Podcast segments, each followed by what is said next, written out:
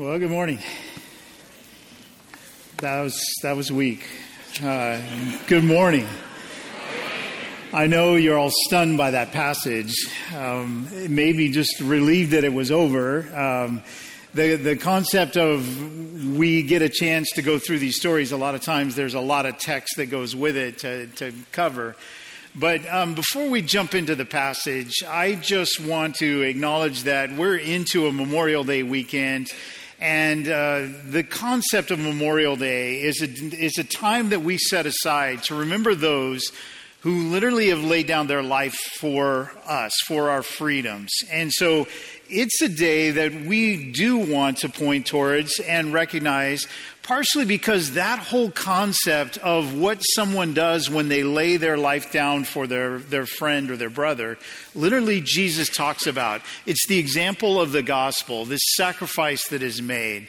I know that personally, for me, this, this idea of a day that covers a remembrance for those that, that we've lost it stings a little closer to home. Yeah, I've had some family members here and there, but I know that my son at one point was a U.S. Army Ranger. He was overseas. He was battling in the, the war on terrorism, and he would just go silent. We wouldn't hear from him. And in the process, uh, I would try to read every bit of news I could to find out where he might be and what might be happening. And uh, I would just simply have alerts on Google that would send any notice if there was any story about the Army or the Rangers or something that was going on to that effect. And one day I'm checking those alerts, and a news story pops up that a paratrooper from Hume had been killed in action and my body just flushed emotionally. My eyes watered instantly. I was shaking, and I, I, I thought, there are no other paratroopers at Hume. There is only my son. And I thought that day, that was how I learned that my son had died. I looked up at the screen and I began to read the story, and it said a, a paratrooper from Hume, Missouri.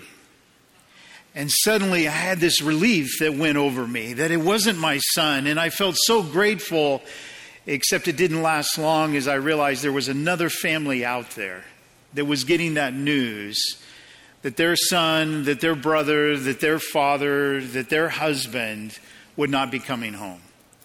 And when we celebrate Memorial Day, oftentimes it's with a barbecue, it's going to the beach, it's doing some fun things. We do those fun things because someone else was willing to sacrifice for us. So today we start this service with a memorial and I'm just simply going to ask you to bow your heads, and we're going to ask for God's blessing on those that do serve, but primarily those family members that pay that sacrifice. Let's pray. Lord, uh, this, this very sacrifice is a noble deed, but ultimately it's paid, not just in the life of the one who is passed on, but Lord, the families that are left behind the parents that lose their children, the spouses that lose their husband or wife, the children that lose their mom or dad. They, Lord, they're left alone without that family member. And Lord, as we go forward in this day, may this value that has, has served us and provided for us freedom be one that we hold dear. And that by it we might not only remember them, but remember those who are suffering because of that loss. And ultimately, Lord, that it might point towards you. We thank you, Lord, for their sacrifice, and we ask these things in your name. Amen. Well, thank you. Um, we are in Genesis 42, and there's a bit of a story there, and there's a lot of questions in this story, and we don't have time to answer all of them. But some of the questions are, you know, the, the brothers are in prison, and he's going to throw them all in prison, and that he's going to keep um, nine and send one. Then he changes his mind, and he's going to send one, or uh, uh, keep keep one and send nine. He keeps Simeon. Why does he keep Simeon? What's up up with the drought? How far does it go? There's so many fascinating things about this passage that we could spend time all day just answering the questions that show up in this story. We don't have time for that. Instead, what we want to do is just simply retell the story very briefly because you might have got confused. That if you're like me, when someone else is reading, sometimes it's hard to stay with them. That I, I'll drift off for just a second, and when I come back in, suddenly the story's in another place and something has, has happened. So I've brought in just a couple of props to be able to help you understand this story just a little bit better. And this is a, a story of 12 brothers. So I brought in 12 brothers. Sorry, guys. Um, so, uh, here they are, the, these 12 brothers, and as you know, there's a famine in the land. We got that part. And this whole thing that Joseph was having the dreams, and he dreamed about the seven years and seven years. So they've had seven years of good. So they collected all the grain, and now we're into the famine. And because we're into the famine, now there's not enough food, and there's people without food. And so it's not just Egypt, it's other lands as well, and Canaan. And so at this point, the people in Canaan have gone without food long enough that they need it. So just to think about this, you're going, Joseph knows this. He knows how it's all going about, but the rest of the world doesn't know that. So Egypt has all this food stored up, and now year one of the famine, that means that Jacob and his 12 or his 11 sons, because Joseph is in Egypt, but Jacob and his 11 sons, they're now, they've gone a year into the drought because they didn't store anything up. They thought they were going to do their regular crops. They've had a bad year. They're now in trouble. They're getting to the point of starving to death. So at that point, there is they're in trouble. They realize we've got to get grain. So Jacob says to the boys, go to Egypt and get grain. That's year one.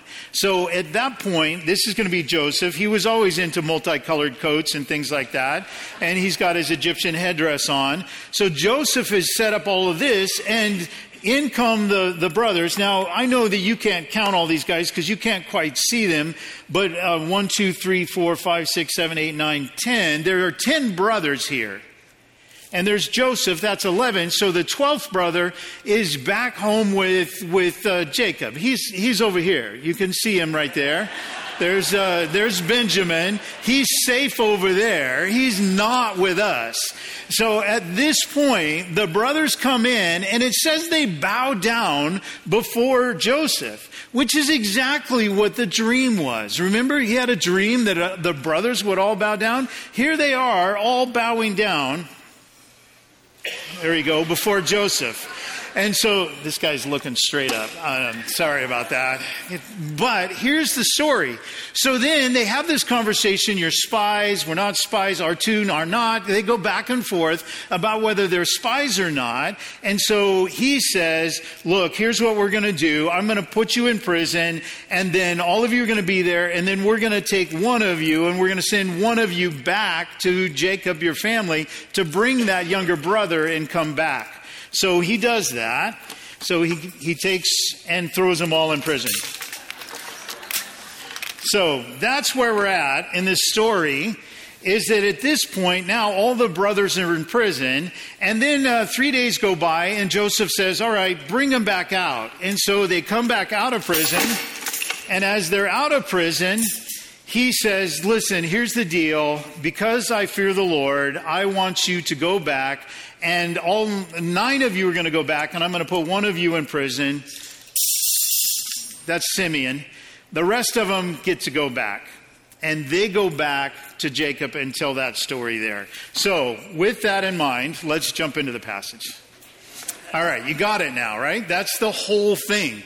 It really is. So it's like, all right, where are you going with this, buddy? This is a strange little passage, a strange story. The whole story of, of Joseph and what happens in Egypt is one of the longest uh, stories in the entire Bible, and there's so much in it. We're, we're glad that we get to just carve out a little bit here. But the first thing that I want to do here is I want to talk about Joseph in particular because something is happening in his life that, that starts to play out. You see, he has gotten, because God gave him this dream, or gave the dream to Pharaoh, but he gave Joseph the ability to interpret the dream, he now has been put into second in power over all of Egypt. He has control. So at this point, the control in this scenario is Joseph is in control of Egypt. He literally tells everybody everywhere what they're going to do with their crops. And now they're grateful that he did, but he's in control right up until these brothers show up. When the brothers show up, these are the brothers that had tried to kill him. They stop from killing him. They throw him in the pit. And now they show up 20 years later. 20 years later, they show up into his life, and you have to imagine the emotions that are starting to flow through Joseph when his brothers walk into the room.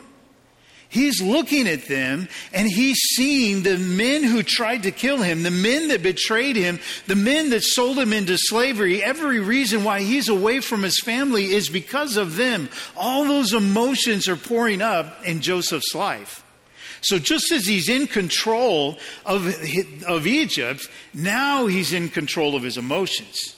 And you hear this in the story. In fact, literally, it's the scripture comes in, and this is in uh, verse 7. Joseph saw his brothers and recognized them, but he treated them like strangers and he spoke roughly to them. He was mad. He was. He was hurt. He was angry. He spoke roughly to them. That's what scripture says. He was not pleased to see them because all of these emotions are coming to bear and we don't fault him. We get it. We understand that. That's a simple thing. We get that. But I have to tell you that there's this concept of what happens next, and this story continues in future chapters, so we'll hear more about how Joseph wrestles with this. But in this particular point, I just simply have to tell you we have two cats at home, and we have a, a, door in the garage, a couple doors in the garage, that lizards can actually slide in underneath the door. They come in to get out of the heat or whatever, but they climb underneath the garage door. But our cats can get into the garage, and so our cats go in there and they get these lizards. And they're very proud of what they've done, so they bring them into the house to show us their great hunting skills. And as they bring them into the house, they play with them, they bat them around, they let them run a little bit, then they stop them. And eventually, a lizard, one of the defense mechanisms is they can actually, if trapped, they can release their tail. If something tries to grab their tail, it just pops off and a strange thing, your God designed this, I don't know why, but the tail, after it's off, will still wiggle around. And they, I know you're thinking, did I come to church for this to hear about? Anyway, the cats will knock the tail around because it wiggles more than the lizard does. The lizard will literally freeze and the tail will continue to wiggle. So they go around and they play with the tail. They have a blast with this as they're torturing the lizard. Let me tell you, that is not what's happening here there is a little bit of treating roughly and a bit of torture going through Joseph's mind. He's angry, he's hurt, he's looking at these guys like, oh, what I wouldn't give, you threw me into to a pit, I'm throwing you into prison. He does that type of stuff. And that part is part of what he's feeling in this moment. He's not toying like, oh, let me just have a one over on my brothers. He's wrestling with a much deeper emotion here. The, the fact of the matter that he doesn't kill him outright is amazing. But this is the part that we want to look at because we need to acknowledge how Joseph is feeling in this moment to see what happens in this story that as he treats them roughly, he calls them spies, and he says, By this you will be tested. I'll throw you into prison. And what he said was, I'm putting all of you into prison, and then we're going to have nine of you in prison, and I'm going to let one of you go back. Remember, that's his first thing. You're all going to be in prison. So let's just talk for a second about the famine. We are in year one of the famine. They've come to get grain because they're about to starve to death. So they each come with animals so they can carry all the grain. And Joseph knows what about the famine? How many years is the famine going to go? Seven. We've spent one. That means there's six years left. One brother going back with grain means they're, they're, they're not, they don't have enough grain. In fact, later on, we see the story that we, even when he sends the nine, they go and can take back nine loads of grain and still have to come back a year later. So to send one means that the family in Israel or back in Canaan is going to die as well. That this is not a pleasant thing. By keeping the nine, he's putting death over there for Jacob and Benjamin. There's not enough food going back to Canaan. That's what Jacob is doing as he puts him in prison. He's saying, You're not going to make it, but I'll tell you what, you guys stay in prison, I'll send one, you bring your brother. It's not enough food. Joseph knows it. And that's the story that we're looking into. In the middle of this story, though, is verse 18. If you got your Bibles, look at verse 18. And it says, On the third day, Joseph said to them, Do this and you will live, for I fear God. If you are honest men, let one of your brothers remain confined where you are in, cus- um, where you are in custody, and let the rest go and carry grain for the famine of your households. Joseph changes his tune. He stops and says, No, because I fear the Lord, for I fear the Lord, we're going to keep one in prison. All nine of you take grain back to your family. It's a completely different answer in the midst of this. And that answer at this moment means something happened to Joseph in the middle of this situation that's the concept of, of what we're going to focus on this morning is just simply this idea that something happened to Joseph during those three days. And during those three days, the, what was it? It's right there in the verse. On the third day, Joseph said to them, Do this and you will live, for, because, for I fear the Lord. The word he uses is Elohim, and Elohim is a Hebrew word, not an Egyptian word. Do you remember that it says that he had to have a translator because the translator's playing on this little charade that it's not his brother, that they, it's not Joseph. So he's doing everything in Egyptian. Except at this point, he says, For I fear Elohim and he sends a message to the brothers. They don't get it. They don't pick up on what he's saying. But Joseph is saying, The God I fear is not all the gods of the Egyptians, and they have many, but the God that he fears is Elohim himself. It's your God that I fear. And the reason why he says that is I believe fully that God appeared to Joseph, that Joseph had a conversation, at least in his heart, the Spirit of God spoke to him. And in fact, the previous uh, chapter, you can look at verse or uh, chapter 41, and you can see where Pharaoh himself says, This is a man of whom the Spirit of his God is upon him. That even Pharaoh recognized the Spirit of God was on him.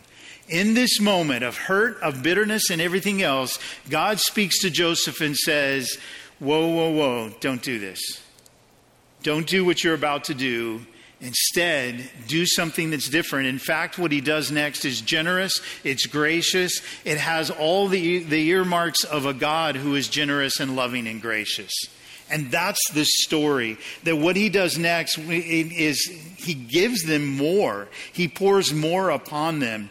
He, um, he, he, takes, instead of, of keeping nine in prison and sending one, he takes one and sends nine. He gives them more food because there are nine of them. He gives them their money back. And if you look um, forward one chapter to chapter 43, uh, or um, 43, 23, it says, He replied, This is uh, Joseph, Peace to you, do not be afraid. Your God and the God of your father has put treasure in your sacks for you. I received your money. That Joseph is saying, you, This isn't me playing a trick. This is me blessing you, being generous to you. I received your money. Well, then who paid? Joseph did. Joseph paid for that grain that this is the generosity of Joseph being poured out on his brothers. All of this change comes about because of this fear that he has of the Lord. And this fear, by the way, is this idea that um, with him it is respect. We're going to talk a little bit more about it in a second. But I want to come back to the one more thing on this is that it says on the third day this happened. Throughout Scripture, there's different types and symbols of things in Scripture. There's light and water. There's uh, there's multiple types of Jesus and the gospel played out in the Joseph story. And this particular time, when we talk about the third day, Scripture does a lot with the third day. Literally, life appears on the third day. When, when creation is happening, it's the third day. You have no life, and then on the third day, God creates life. It starts with that. But even with Abraham, when he's going to sacrifice Isaac, it's a three day journey, and at the end of the journey, God then intervenes and provides a sacrifice so that, that Isaac would be saved. It's a picture that's pointing towards our own salvation salvation in that. But we know the story of Jonah. How long was Jonah in the whale? Three days. It was that same thing that even the Israelites, when they were coming up against uh, the Jordan River, about to go into the promised land for the very first time, they spent three days on the edge of the river, and then the, the river stopped and they were able to cross into the promised land. That you have. Um, you have Esther and the whole thing where the Jews are about to be killed and she fasts for three days and then deliverance comes. And I could go in through the story of Hezekiah. We have Paul when he was Saul and he was blinded. He was blinded for three days and he had darkness and then the light came. And then there's Jesus. And Jesus in the tomb for three days and then he's resurrected out of that darkness. This story comes again and again. And for Joseph, he starts with his anger and the bitterness and the things that his emotions are conflicted about so many different things. But in the three days, God meets with him because he has a fear and a respect of God. He turns to God and he listens to him, and it changes him and transforms his actions. He acts differently and actually moves with compassion and love towards his brothers. That's the story that's happening here. The contrast is striking because if what the brothers do, there's a second layer of what happens in this, of what the brothers do in the meantime. And this is verse 28. So first I'm going to read 18, Joseph's view of God. On the third day, Joseph said to them, Do this and you will live, for I fear God. And then in verse 28, the brothers have found out the money is in the sacks. He said to his um, he said to his brothers, My money has been put back. Here it is in the mouth of the sack. And at this their hearts failed them, and they turned trembling to one another, saying, What is this that God has done to us? They're in terror, and they blame it on God. They look at the, the, the bad things that are happening in their life, and they think it's God's fault. They look at what's going on, and they're like, We're in trouble. God has done this to us. This perspective is fascinating because on one side you have Joseph who stops and is, is filled with bitterness and looks at his brothers with hate. And then God grabs him and says, What are you doing? Don't do that. And so he gives his life to God and says, All right, God, I'll do it differently. Not the way I would want to. So remember, he's second in control of Egypt, but then his emotions grab control, and now God grabs control and God spins Joseph around. But in the process, the brothers, they have this thing happen to them that is actually a wonderful thing that what has happened because Joseph is different. This is the provision from God. This is literally the grain you weren't going to have. This is literally the grain for free because here's your money back. This is your family's reconciliation moment. This is all the good that's going to happen to you is in a time of difficult famine, you're going to have a safe place to live. All of that is wrapped up in the moment and the first thing they do is blame God and say, God did this to us. How fascinating. Just because of our view of who God is. That happens in this story. And in this moment, the fear of God that Joseph has, that means that they have a, he has a respect. There's affection there. So much mo, so much so that scripture says again and again, so the one who fears the Lord and meaning this respect and affection for, because I have this admiration of who God is, then I will obey. The one who fears the Lord obeys God and does what he asks. The brothers, on the other hand, are filled with terror from God. They think God is punitive. They think God is out to get them. So, because of that, they avoid God. They don't move towards Him. They've been in disobedience for a long time. In fact, as you read this story, there's a sense that in it, for 20 years, they have not talked about what happened to Joseph. Because at the point in time that they go, this is all happening because we did this, that you see Reuben for the first time, and this shows up um, uh, verse 22. And Reuben answered them, Did I not tell you not to sin against the boy? He says this as if the first time they've ever talked, but you did not listen. So now there comes a reckoning for his blood. That they've been living this lie that their brother was dead for 20 years, just not talking about it. For 20 years, they've held God at bay. For 20 years, they've seen God as punitive is coming out to get them because of what they were feeling.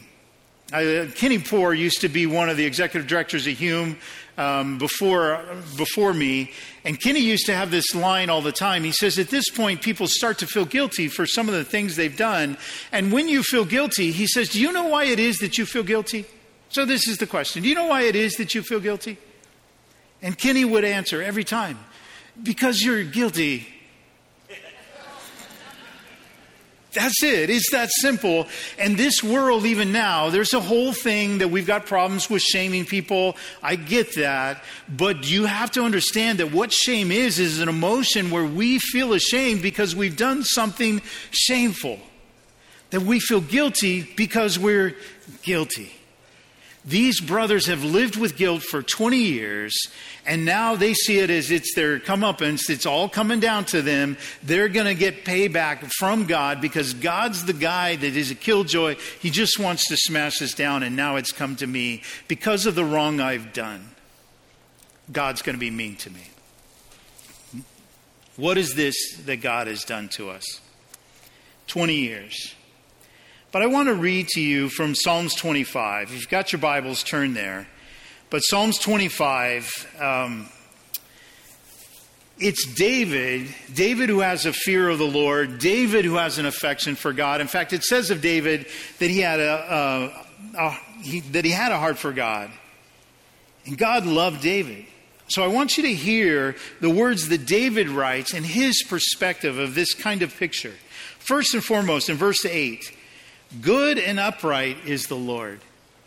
The difference between turning to a God who is angry, who is punitive, who's coming out to harm me, is I'm going to stay distant and I'm going to avoid. But if I have a view of a God, that God is good and upright, then listen, God, good and upright is the Lord. Therefore, he instructs sinners in the way. He leads the humble in what is right and teaches the humble his way. Now, I want you to think about Joseph in this story as well. As I read this, think about how Joseph perceives God. All the paths of the Lord are steadfast love and faithfulness. That is, he knows more about God. He turns his behavior from being bitterness and hate to being loving kindness for those who keep his covenant and his testimonies. For your name's sake, O Lord, pardon my guilt, for it is great. David has guilt, and yet he still turns to God. Even in his guilt, he stops and recognizes this is a God who forgives me, who has grace and loving kindness. That's beautiful. Not thinking God's out to get me, but that God is for me. Who is the man, verse 12, who fears the Lord? Will he, um, I'm sorry, who is the man who fears the Lord? Him will he instruct in the way that he should choose. Who is the man that fears the Lord? Him he will instruct in the way that he should choose, the way he should act. That's the story of Joseph. That concept played out Verse 13 His soul shall abide in well being, and his offspring shall inherit the land. The friendship of the Lord is for those who fear him. Our God is for us. Again and again, this shows up in Scripture. He makes known to them his covenant. And finally, in verse 15, my eyes are ever toward the Lord, for he will pluck my feet out of the net. That even if we're in a mess and a mire, that God himself will pluck us out of the situation we're in. That's David in his perspective, who also fears the Lord. That's Joseph in this story. It's a beautiful picture of this whole thing. And uh, the concept being that how we see God affects how we live. That how we see Him, how we perceive God affects how we live. And then how we live affects how others see God. Do you understand that? That this idea of how we see God affects our behavior and what we do, our level of obedience, based on how we perceive God. Is He loving? Is He for me? Or is He angry and punitive? if he loves me and he's for me, I'm going to pursue him and try to be near him and obey him. If I see him as angry and punitive, I'm going to resist him and I'm going to avoid him. And we have that story right here in two different individuals. We have the brothers and we have Joseph, and they go this route. For the one that turns to God, how he lives, and because of his obedience, that comes down as redemption, and the redemption goes out and covers in blessing the brothers. And reconciliation is in process for these boys. This dysfunctional family is about to be brought back because this man obeys and sees God as being for him. What we believe about God, how we see God, affects how we live, and how we live then affects others around us and how they see God. The brothers in the end are going to turn back to God because of Joseph's obedience in this moment. All right, so what? We're going to wrap it up with just five quick points. So if you've got your journals out, you got your pens, there's five things that I would tell you. Put a little square box, a to do list, pick one of them, maybe pick all of them, but I'm just looking at this passage. I'm going to give you five things. The first one is give God your time. Well, I'm sorry, the overall of these, give God your time. Five ways to give God your time. That what, what Joseph did in this was he gave God three days. He stopped and he looked at it and he simply said, I'm about to send this email that I shouldn't send. I better let it sit overnight. Anyone? Anyone ever write an email that you should have let it sit before you sent? And you learn and then you stop and say, I'm going to check it again in the morning, and then you read in the morning and you're like, yeah, I shouldn't send that. That's basically what Joseph did. In his emotions, he didn't let his emotions control himself. He went back, he checks with God, and God says, yeah, don't do that. And he changes it around. So, this whole line of reasoning for these five things is give God time. Give him some moments. Give him a moment to be able to maybe change how you're feeling and how you're responding in whatever situation you're in. Number one is attention. Look to Him. If you're in this situation to where you're angry and bitter at God, He's got His hand up to God, like, no, I don't want to listen to you. We do this all the time. Some of us this morning haven't talked to God in a long time. Some of us, we're just here begrudgingly that we're even in church. We do this where we just put God off and we'll walk along with Him because we don't want to be without God, but we're not sure we really want to be intimate with God. And that might be because of pain in our life. It might be because sin in your, in your life. It's not so much the issue. God doesn't care. He's already paid for that. He's already covered that guilt. He wants you. So, at that first one is give your attention. If you've been looking away from God, put your eyes on God and look towards Him. As David said, My eyes are ever toward the Lord. Number two, minutes. Give him your minutes. This idea is just before we get into days. That's going to be number three. But before we get into days, the idea of minutes is just a few minutes a day. It doesn't have to be long, but time when you would stop and pray and open up your Bible. Maybe three minutes, maybe five, maybe 15. But give God your minutes. So first, give him your attention. Second, give him your minutes. Jesus did this in Mark 1 35, the beginning of his ministry. There were so many people coming to him to be healed. And it stops and says that Jesus, while it was still dark, got up to go and pray in a quiet place. That he needed minutes for what was going to happen next. Even Christ himself did this. So give him your attention, give him some minutes, just a few minutes. Number three, days. In this case, Joseph gave three days. There's nothing magical about three days. Um, the type is throughout Scripture, but there's lots of things that come in threes. Our favorite restaurant, uh, Mexican restaurant, they have a El Cholo. They do uh, um, Tres Tacos El Carbon, and now we're all hungry. But the, the concept, tacos come in three. That's another sign of threes in Scripture. Um, I'm sorry, that's not in Scripture. Three Musketeers, the Hanson Brothers. It just, there's all kinds of things that come in threes. Here's the point. Let me get back to it. Um, God is for you. Move towards Him.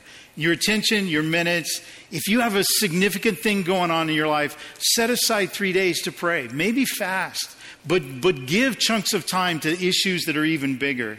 Joseph did just that. Timeline. Give him your timeline. This one is the idea that in your life and what's happening, you have a goal, you have an idea of how things should go, but God sometimes has a different plan. Have you noticed that? I've noticed that. This is what I'm going to do with my life, and pretty soon I'm over here. And how did I get here? Give God your timeline. Let God do it in His timing. We're in the middle of a famine in this story that God chose to put on the earth. That's God's timeline. Let Him have the timeline. He already has it anyway, by the way. So just it's an internal thing where we release it and say, God, I recognize you have my timeline. Attention, minutes, your days, your timeline, and the last one is your life. Give God your life. This idea of Memorial Day that you'd lay down your life for someone else shows up in Philippians.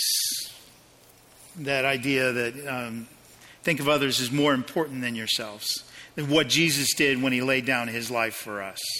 This story and the principles we're talking about is what Jesus did for us. This is the gospel lived out because Joseph changes and sacrifices and gives, and he gives to these brothers. Reconciliation comes into this family. And that's the story. Again and again, it comes on. I want to finish with a story that um, illustrates this idea of what happens if we recognize that God is for us, we move towards Him, and it begins to change how we live, and how we live then changes other people's perspectives of God. The concept for me is I'm a, I'm a young father. We have, I think, three kids. I, I don't know the exact day, year this happened, but we barely had enough money for anything. We, we were at that point where you're trying to figure out if you've got enough food to, to feed your kids and you're feeling like, man, am, am I a failure in life? We have this old, broken down used car, and uh, at one point in time, we had taken the, uh, the, kids down. We had gone grocery shopping and bought just enough groceries we thought with the last bit of money that we had. And uh, we were turning the corner, and we're in Fresno, California. And uh, hot day, we turn the corner, and a uh, hydraulic hose for power steering inside the car breaks somehow and starts pouring hydraulic fluid all over the hot engine, and it catches fire. That literally, as I'm in this car with kids strapped in car seats, I see flames coming out from underneath the hood of our car. And I've got my family in the car, and I tell you, Jeannie, you may need to get the kids out. I pop the hood, I run around, and I won't go into the details, but the bottom line is I huffed and I puffed and I blew the fire out. I have no idea how that how that happened, but the fire went out. But now my car, his there's wires melted. There's things. This is a mess. And I'm like, God, this is crazy. I can't do anything. I don't know what to do. I looked at my feet that were caught in the net and I looked to the Lord and said, Lord, I need help.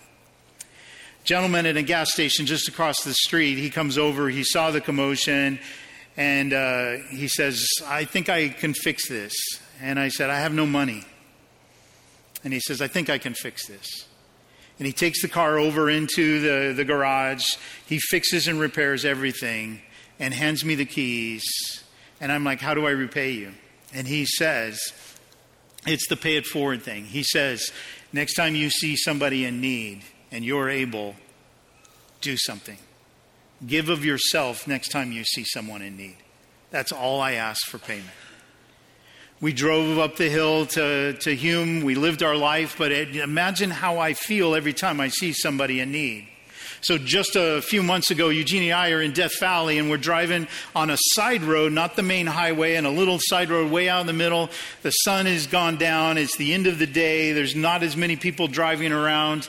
And way out there is this car. And as we get closer to the car, we realize they've had a flat tire and uh, it's an older couple and they're, on the phone and i roll down the window because i feel obligated because this guy that fixed my car years ago and I pull it over, and he cannot break the lugs off of the tire. He's not strong enough. And so Eugenie did it. But um, I'm sorry. There's a serious story, and I just got to be sorry.